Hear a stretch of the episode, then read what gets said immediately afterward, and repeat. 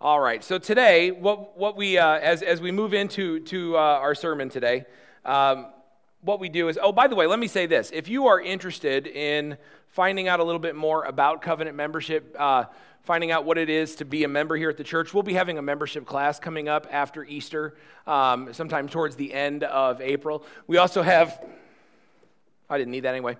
We also have a pizza with the pastor uh, coming up, which is a great time. Thank you. Which is a great time uh, to find out just more about the church and what are we about and what do we do and get a chance to meet myself and uh, my wife and some of the staff here at the church. And that's coming up on April 15th, so you can mark your calendars for that um, as well. So, uh, a couple things here as we get going.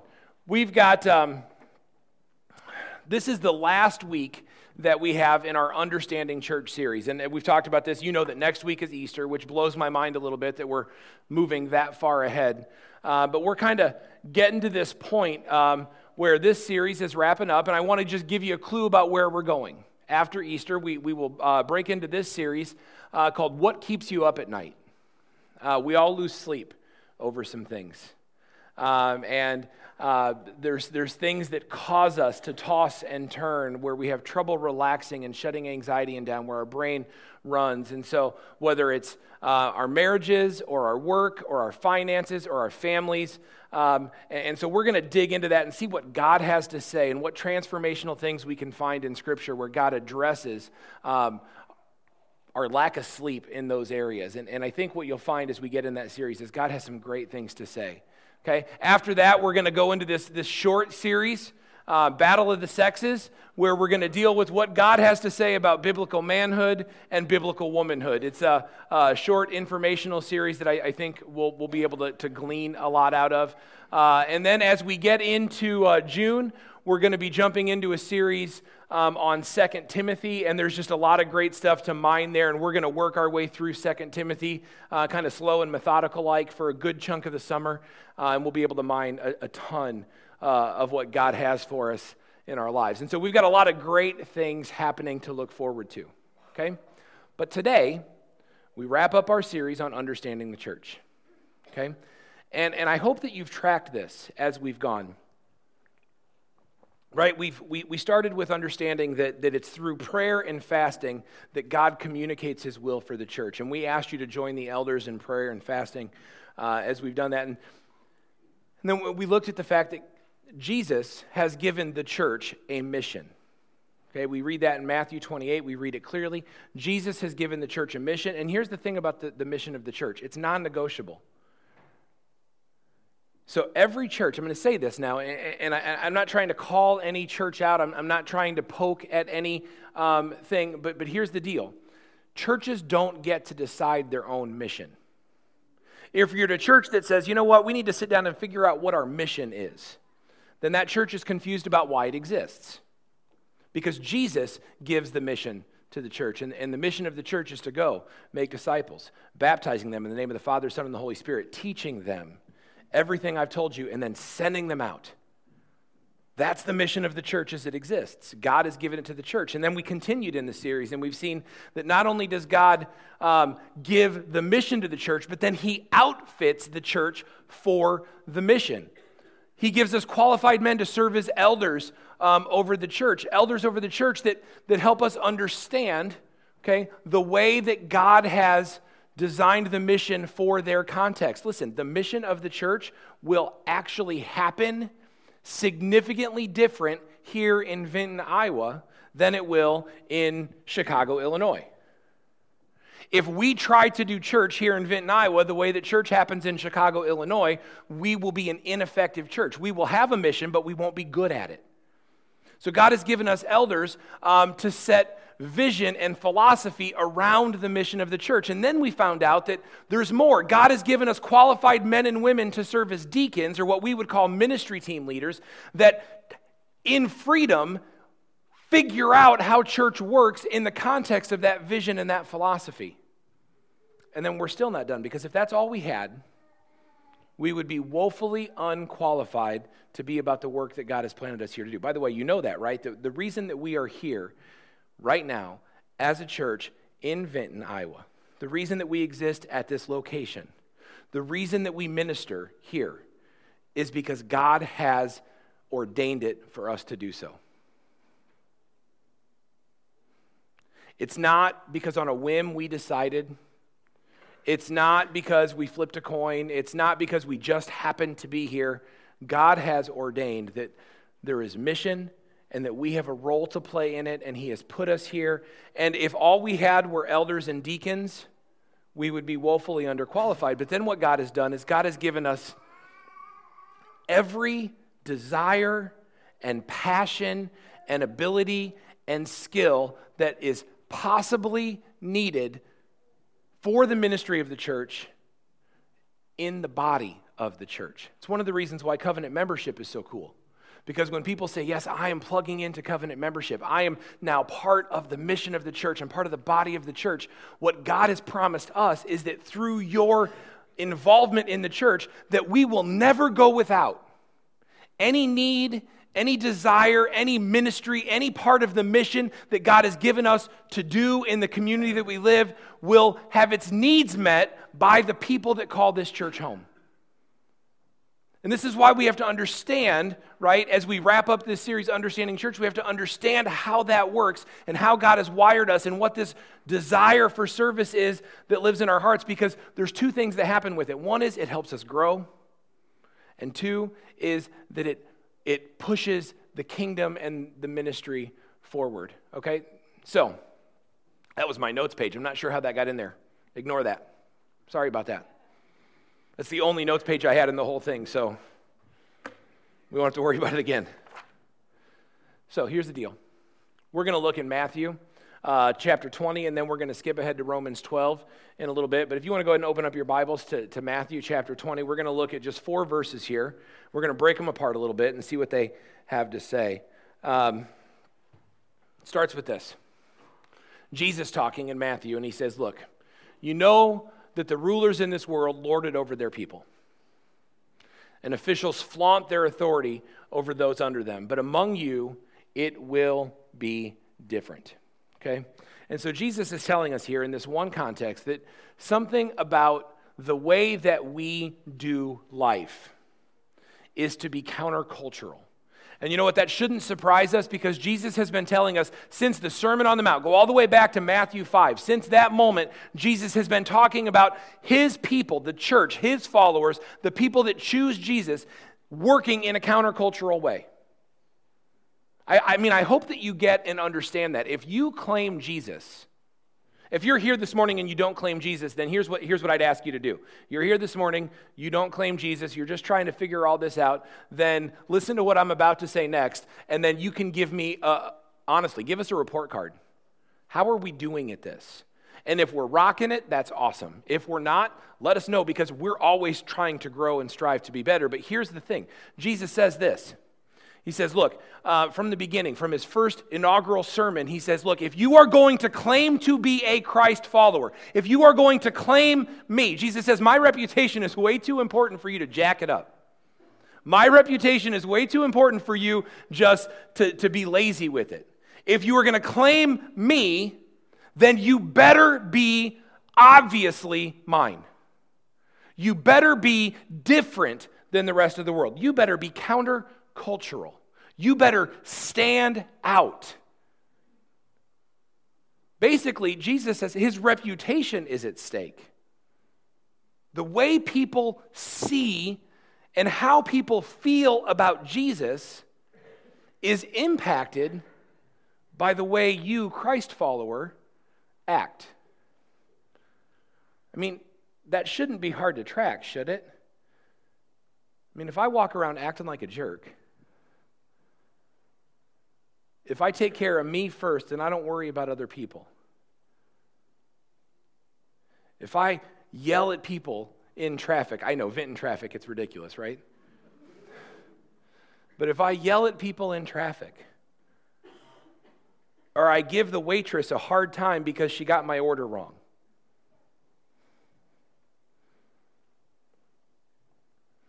or I don't I don't meet my neighbor's need where it's obvious what the need is. If I can't do those things, and yet I claim to be a Christ follower, then I put Jesus in this terribly bad position because I've said, I'm with Jesus. And then I and then I act like that, and people look and they're like, man, well, I don't want anything to do with Jesus. Because if that guy follows Jesus, that's nothing special. And listen, I'm not saying that we should be perfect. We're not going to be perfect. We're going to make plenty of mistakes. Of course, we're going to make mistakes.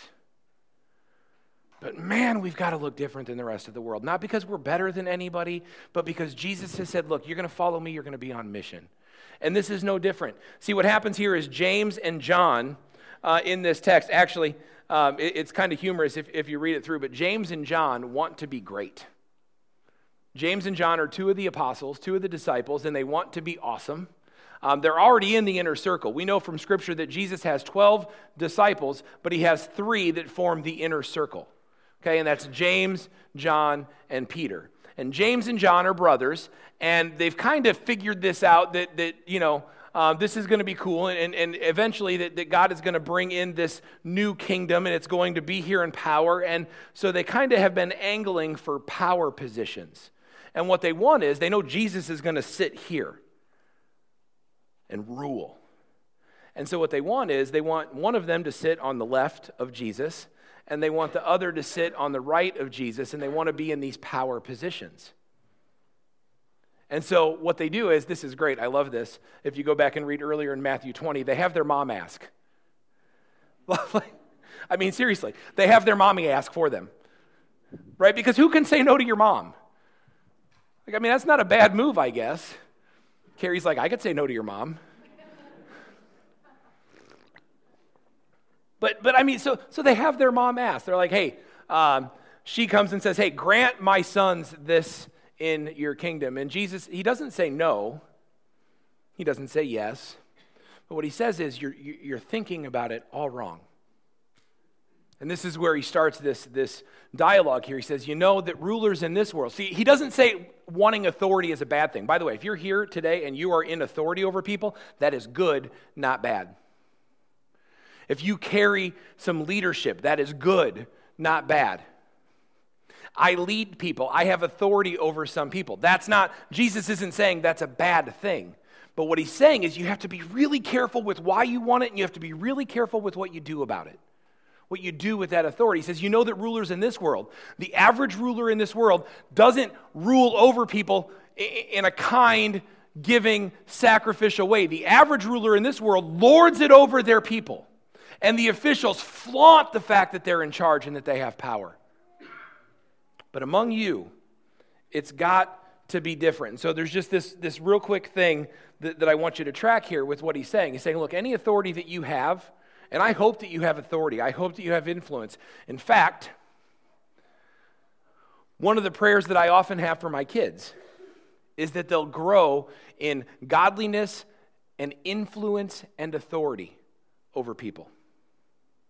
Not um, right now. I don't want them bossing around their friends at school. You guys knock that off.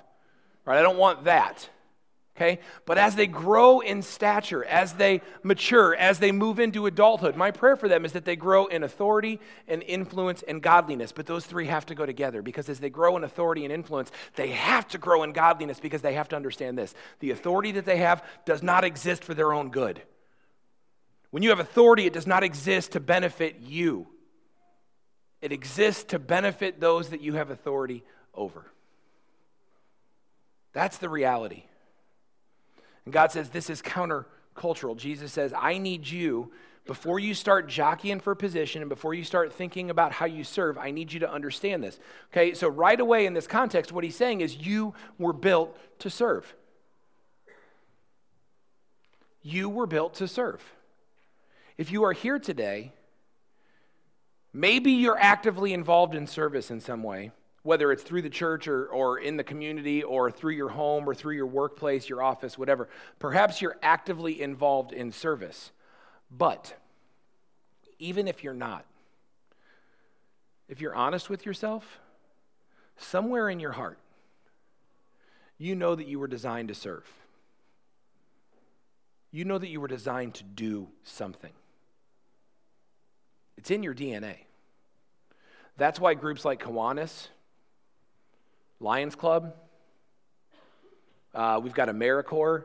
uh, used to be FEMA that are across the street where young kids want to get plugged in. Uh, any of you that are in your, well, you could be as old as I am, uh, you could be older, but, but I remember when I got out of college, I flirted with the Peace Corps. But Carrie said no. I was also flirting with Carrie. and so it was one of those weird things I'm flirting with the Peace Corps, I'm flirting with Carrie. Carrie won.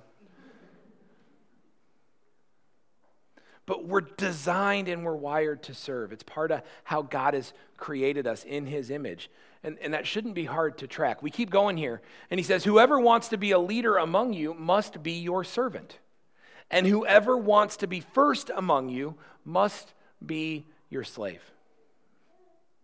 And so he, he continues with this look, this is, he's like, you want to be an authority, and that's great, but it's worse than you thought or it's harder than you thought, or it's more difficult than you thought. You, you want to be of value, you want to be of importance, you want to have a role in the kingdom. You were designed to serve, and that service means that you've got to get lower than everybody else.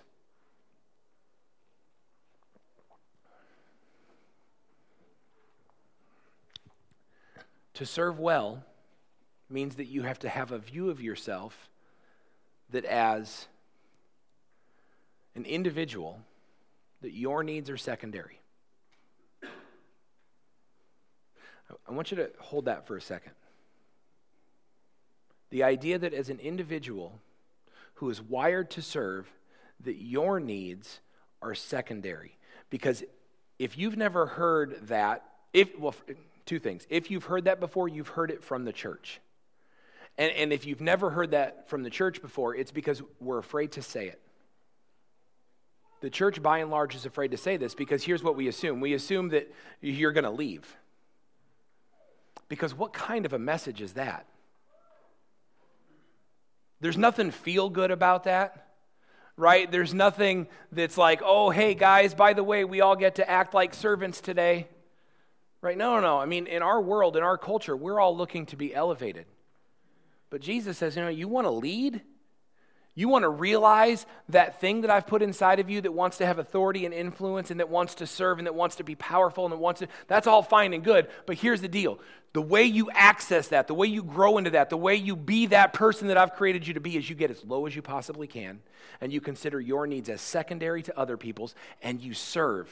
And you serve well and you serve often and you serve deeply. And man, that is a hard message.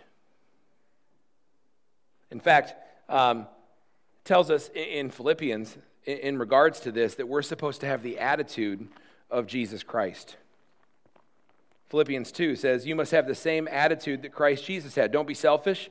Don't try to impress others. Be humble, thinking of others as better than yourselves. Don't look out for your own interests, but take an interest in others too. Have the same attitude that Christ Jesus had, because though he was God, he didn't think equality with God as something to obtain or cling to. Instead, he gave up his privilege and took a divine position as a slave, as a servant. And he says, You're supposed to be like that. Serving is in your DNA. And the way that you serve is that you stop thinking about your own needs, rights, responsibility, or those things, and you start putting other people ahead of yourself. It is a tall order, but it makes sense, doesn't it? It makes sense because what we're supposed to do is we're supposed to be like Jesus. And this is exactly how Jesus did things. Jesus came to serve. We know that as Christians, followers of Christ, we're supposed to grow to be more and more like Jesus. I figured this out the hard way, by the way. So I'm, I'm sitting up here and I'm telling you something that I am, I'm 42 years old. That's right, isn't it? Man, I'm going to be 42 years old. Next month. It's coming. Like, like a month away, I'll be 42. 41 now. I should know that. Um, I'm 40, almost two years old, and I haven't got this figured out yet. There are moments where I fight this tooth and nail. Uh, I'm ashamed to admit to you that the area that I fight this more than anything else is in my own home.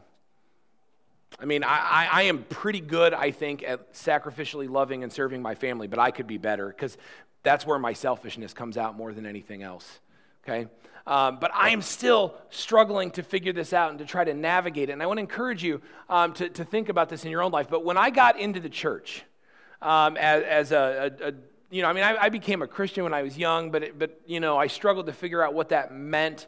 Uh, I was young, I was 12 or 13, struggled to figure out what that meant, and uh, graduated from college, and, and I'm, I'm trying to get plugged into the church. And uh, here's the thing my attitude stunk. Whenever I'd go to church, I would grade everything. The music got an A, a B, a C. Sometimes it got an F, just depended on, on how it was. But you know what it was? It wasn't how good the music was, because, um, you know, the musicians were, were quite talented. Uh, you know what it was? It was, did they sing the songs that I liked? I mean, so I'd, I'd give them a grade based on whether or not they met my need, because after all, we all know this. It's all about me. And then, I, then I'd give a grade to the pastor his name was Byron at the time. And the grade was based on whether or not he had it today. And here's how I knew if Byron had it today it wasn't on whether or not it challenged me, it wasn't on whether or not it taught me something that I didn't know, it wasn't on whether or not it changed me. Here, here's how I knew if Byron had it. How often did I look at my watch? And if I looked at my watch once or twice, then I'd say, okay, Byron had it today. But if I was looking at my watch every three minutes, Byron didn't have it, and he'd get a bad grade. And then was the church, was it friendly? Was it inviting? Was it, was it a nice church to be at? And you know how I graded that? Based on whether or not um, I got an invitation to lunch or dinner. Some of those things. And so some weeks I'd walk away and the church got an A. And other weeks I'd walk away and the church got a D or got an F. And you know why the church got a D or an F? Because my attitude sucked.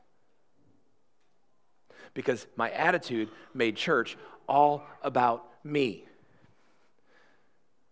And I, I, I was reading, here's, here's where it gets even worse, guys. I was reading the Bible every day. I, I started going to a small group. And even then, because it was all about me, my attitude was awful. And I walk away from small group going, ah, oh, that was terrible. You know, we talked all that night and nobody ever wanted to talk about me. And it'd be time to go to small group and be like, I don't want to go. All right, fine, I'll go. Do you know when it changed for me? And this is not an exaggeration. You know when it changed for me? It's twice I've almost fallen off the stage. Um, you know when it changed for me? It changed when I started serving.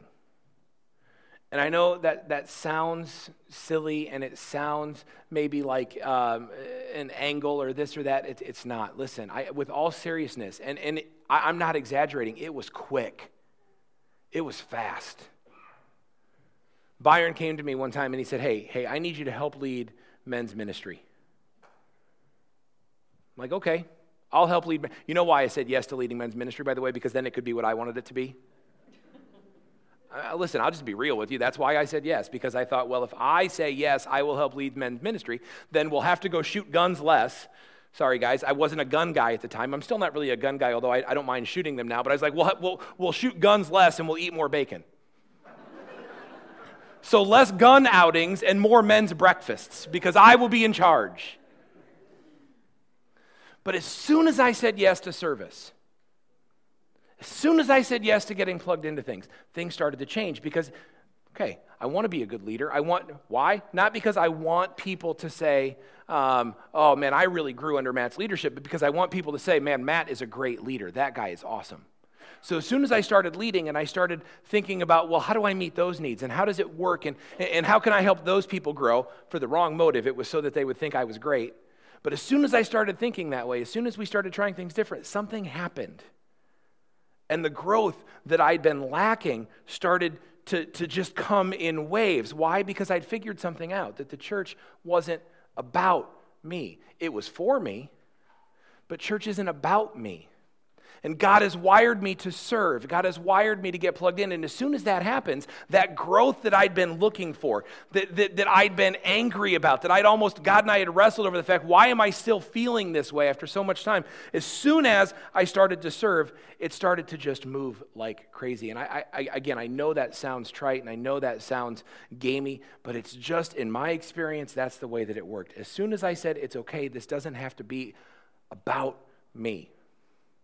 And I plugged into areas of service and growing, things moved. And I, I think that's the way that God designed it because He's put that in our heart to say, look, if you're stuck, if you're the same place spiritually that you were at all this time ago, Perhaps the issue is that you need to give up and get plugged in and start growing in significant areas of service. And I think it does something. And then he finishes up this text here.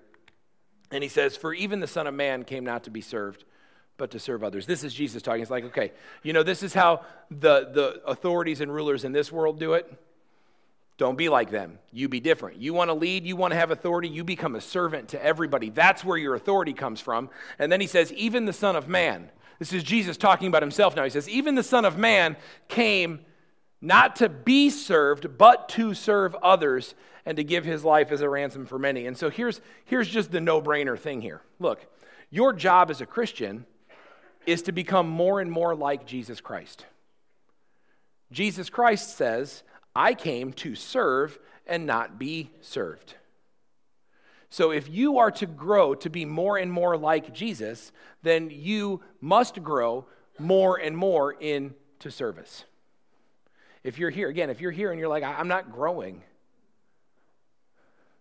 my attitude stinks and I'm stagnant and I'm not growing, I'm like, well, you know what? One of the ways you grow to be more and more like Jesus is to start, it's radical, to start acting like Jesus.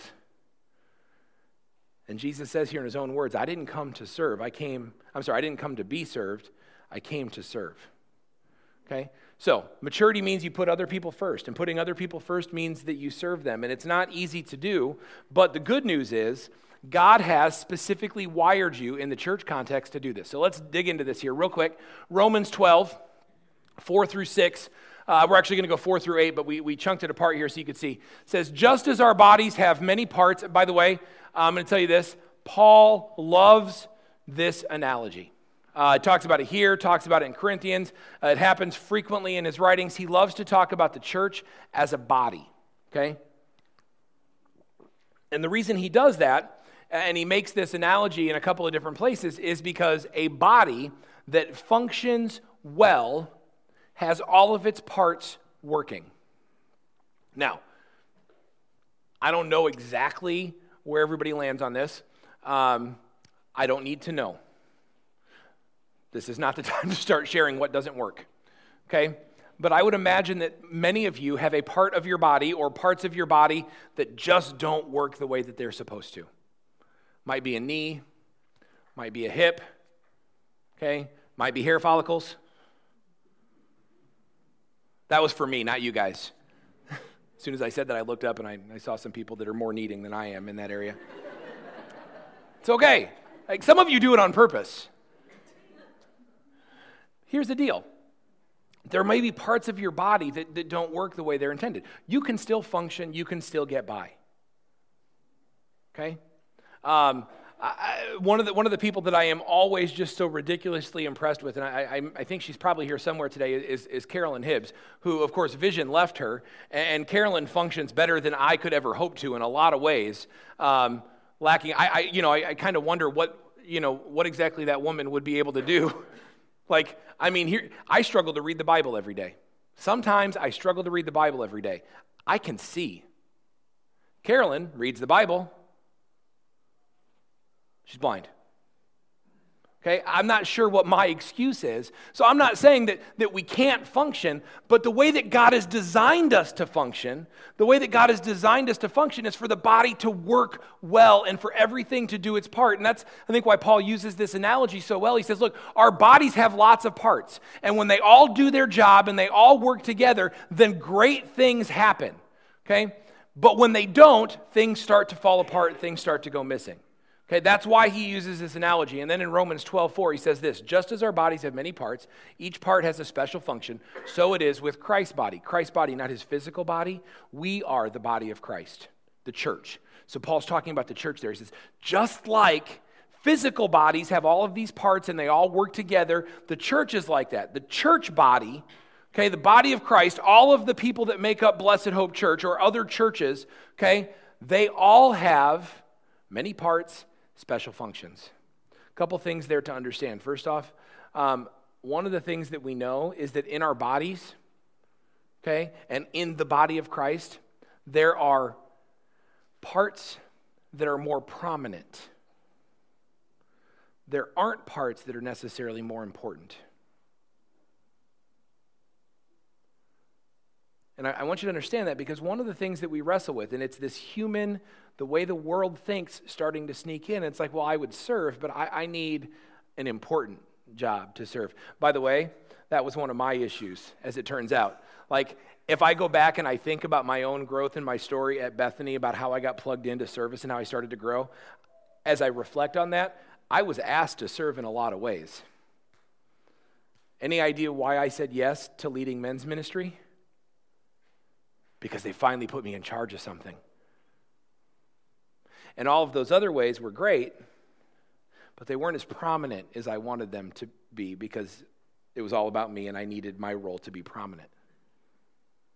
But that's not the way that God's designed this to work.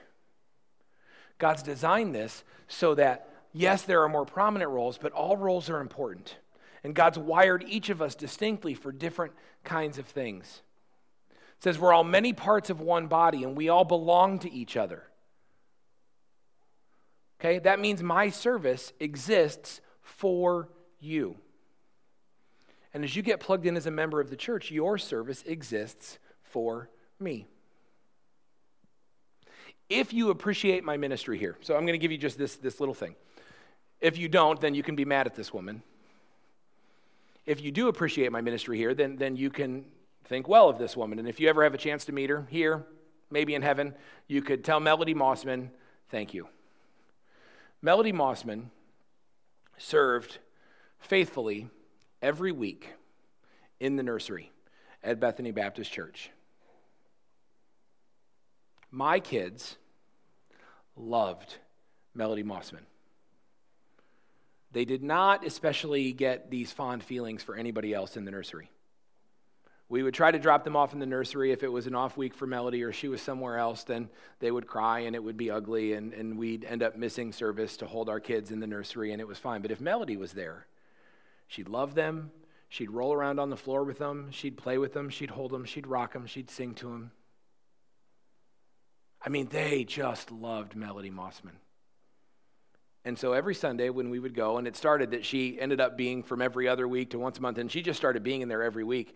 Um, it, it, was her passion and her ministry. And so she would take the kids and, and she would have them, and um, Carrie and I could go to church. And the reason that I can be a pastor today, I have no doubt in my mind, the reason I can serve as a pastor today is because I learned and I was challenged and I was stretched and I was grown in that time when I was able just to attend and soak in and be challenged once I knew it wasn't about me and I was able to grow because my kids were safe and well cared for in the nursery by Melody Mossman. And we've told her this before, so it's not like this is something she doesn't know, but it was the way that God wired her, less prominent, certainly not less important. As she plugged into ministry, what God gave her a passion for to do and do so well, okay, that led to ridiculous growth for Carrie and I so that we could do what God had wired us to do and called us to do, hopefully so well. See, this is the way that it works in the church. Your service doesn't belong to you. Your service is there to benefit others in the church. My service doesn't belong to me, but it's there to benefit others in the church. And that is what Paul calls here, get this, a grace of God. In his grace, God has given us different gifts for doing certain things well. The area that you are wired to serve is a grace that God has given you. It's something extra that God has put in your DNA to wire you to serve. It's a grace of God. Okay, and so then he lays these out. He says, So, if God has given you the ability to prophesy, prophesy, by the way, here just means um, you, you powerfully speak true things, scripturally true things. This is what I do. Um, hopefully, when I stand up here on Sunday mornings, I am not the only one with this giftedness. Uh, because of my role, I'm the one that exercises it most frequently up here. But certainly, God has wired some of you this way. But if God has given you the ability to prophesy, then speak out with as much faith as God has given you. Do it. Don't shrink back from it, but find an avenue and do it. If you feel like God has wired you this way, hey, let's talk about it because this is how you plug in. Okay? Uh, if your gift is serving, then guess what? Serve well. If your gift is serving, then serve well. You know what is fun about this? Uh, we've got a couple of really clear examples for me from this week about this serving, then serve well. I, I see a, um, you know, we needed to have rooms downstairs rearranged and walls took out and paint and drywall and some other things. And there were about four or five guys that just over the course of this week took out walls, measured for carpet, did some drywall patching, painted, painted again, painted a third time. Why? because God has gifted them with service. I, Bob Simnocker's here all the time, painting lines. Again, not unimportant, less prominent, but he's out there painting lines in the sidewalk, cleaning up the church after everybody goes, throwing stuff away, making sure the chairs are where they're supposed to be. Serving, because that's what God has put on his heart. If your gift is teaching, if you're a teacher, then guess what? Do it well. Find avenues to teach, whether it's leading a small group, Sunday school class. Uh, I don't know how many years Bernice had preschool. Teaching well. If your gift is to encourage others, then guess what? Be encouraging. Okay, so I, I mean, we have a church full of encouragers. I get cards in the mail um, with, with good regularity from folks, but you know who I get them from more than anybody else? Phyllis Simnacher sends me cards all the time. She writes Bob's name on them, but I know it's her handwriting. Just random cards. Thankful for you. So glad God brought you here. Thanks for ministering. Thanks for saying true things. Thanks for preaching. Love your family. Kevin and Deb go on vacation to Hawaii and I'm like, man, I, I hope they're having fun together. I hope they're spending time together. But because I, all I know is I keep getting texts from them, thinking about you, praying for you, encouraged by you. The gift of encouragement. If your gift is to encourage, then, then be encouraging. If your gift is giving, give generously. Okay, now everybody's called to give right? That's a, that's when you are a member of the church you are called to tithe to the church. That's i know we don't love to talk about that but that's something that god lays out for us in scripture. It is what it is. But here paul says there's an extra grace that some people have and it's a grace of giving. Um, and if your grace is to give generously then guess what? Be generous. Some of you know that very well. Some of you paid for this building that we're standing in. As above and beyond gifts because God laid on your heart the role, the servant role of being generous with what He'd given you, and so you were generous.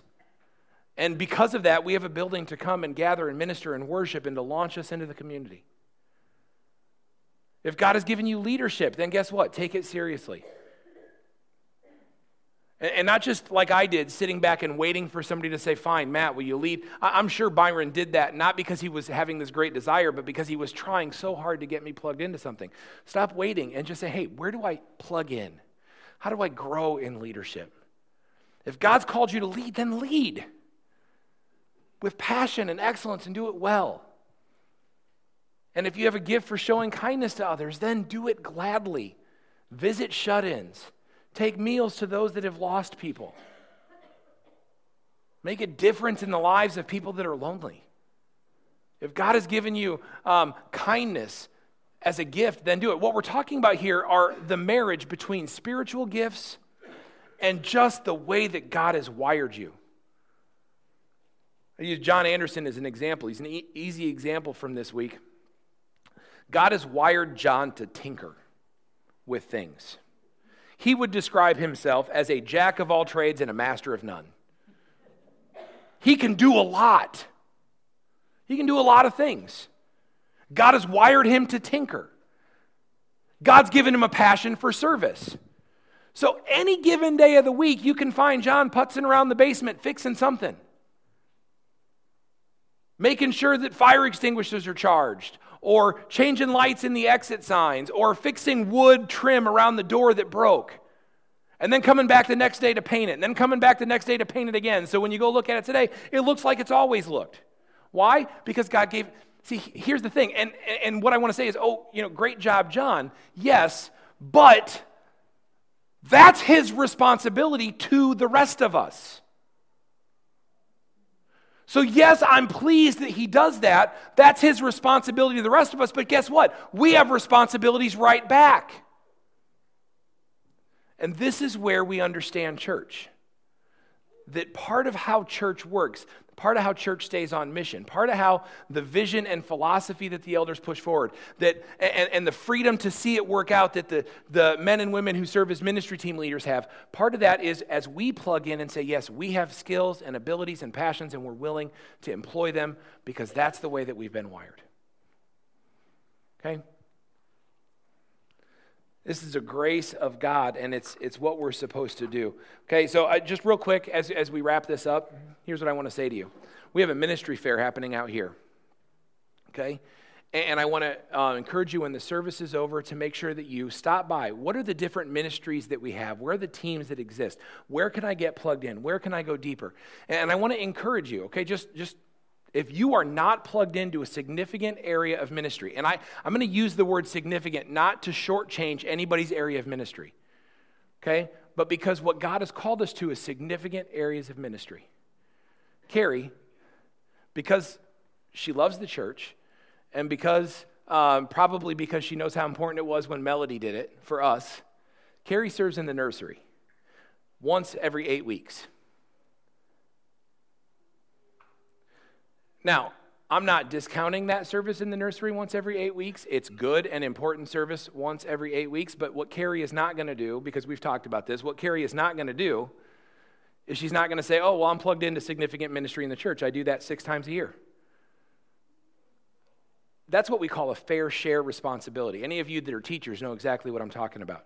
As a teacher, there are fair share responsibilities. When I taught or when I was a school counselor, I worked in the school, I had to cover lunchroom once a month wasn't in my contract. There's nothing about being a school counselor that says, man, you're good at lunchroom. Now, I mean, there might be something about me that says, man, that guy's good at lunchroom. Is what it is. But I did it because that was my fair share. We all took a share. Okay? And, and so we have those areas of ministry. But what I want to say to you is if you call Blessed Hope home, then it's time for you to be plugged into a significant area of ministry. And if you're one of those people like Melody who says, man, being in the nursery or teaching children's church or being down there is my significant area of ministry, okay, then great. Go to Vince and say, man, I, would love to do it more often. And he'll get you down there so that can become a significant area of ministry for you. Okay? We all do fair share things, but God says, look, it's time to plug in. That's where growth happens. That's the plan for the church. And, and we're talking about some of the things that happen here at the church. But the reason this is so critical, too, don't forget that everything that happens here, this is staging ground. This is staging ground for storming the gates of hell, for bringing the gospel to people that need to know it, to making a difference in the lives of people that live out there. It's necessary, it's part of what we do. Okay, so I want to challenge you. If you're not plugged in, plug in. And if you're new enough here and you're like, man, I'm new, I'm not, no, you know what? Find. Find a place. See what's available. If, you're, if you've been here a lot longer and you thought, man, I retired from ministry, no, show me that. Show me somewhere in here where it's like, no, I've done my time, I'm finished. Or show me somewhere in here that says, no, no, no, I'm not mature enough, I can't start serving yet. No, neither one of those exist in Scripture. We we, need to plug in. And so that's what we're doing. And, and plug in is critical, and plug in leads to growth. And, and if you, you're sick of hearing me say it to you, then here's what's going to happen I'm going to pray, and then you're going to hear Jordan tell you. Uh, we've got a little testimony video. Um, and as that video wraps up, we'll have Malia and, uh, and the praise team come back up to, to finish us out. Okay? Heavenly Father, God, we just love you. And we just thank you for who you are. We thank you that you are a God that cares and that pours into us. We thank you that your mission for the church is clear and that you've given qualified men to lead the church with vision and philosophy, and you've called men and women to serve as deacons in significant roles of leadership with freedom to, to bring that philosophy to fruition. And then that you have gifted those of us in the church, individuals with passions and skills and abilities to move ministry forward, to make a difference in the church, to make a difference in the community, to change lives, to bring the gospel where it's necessary. God, this is all your design. And when we understand it well, the church works as it should and it storms the gates of hell and it makes a difference. Father, we love you and we praise you. Amen.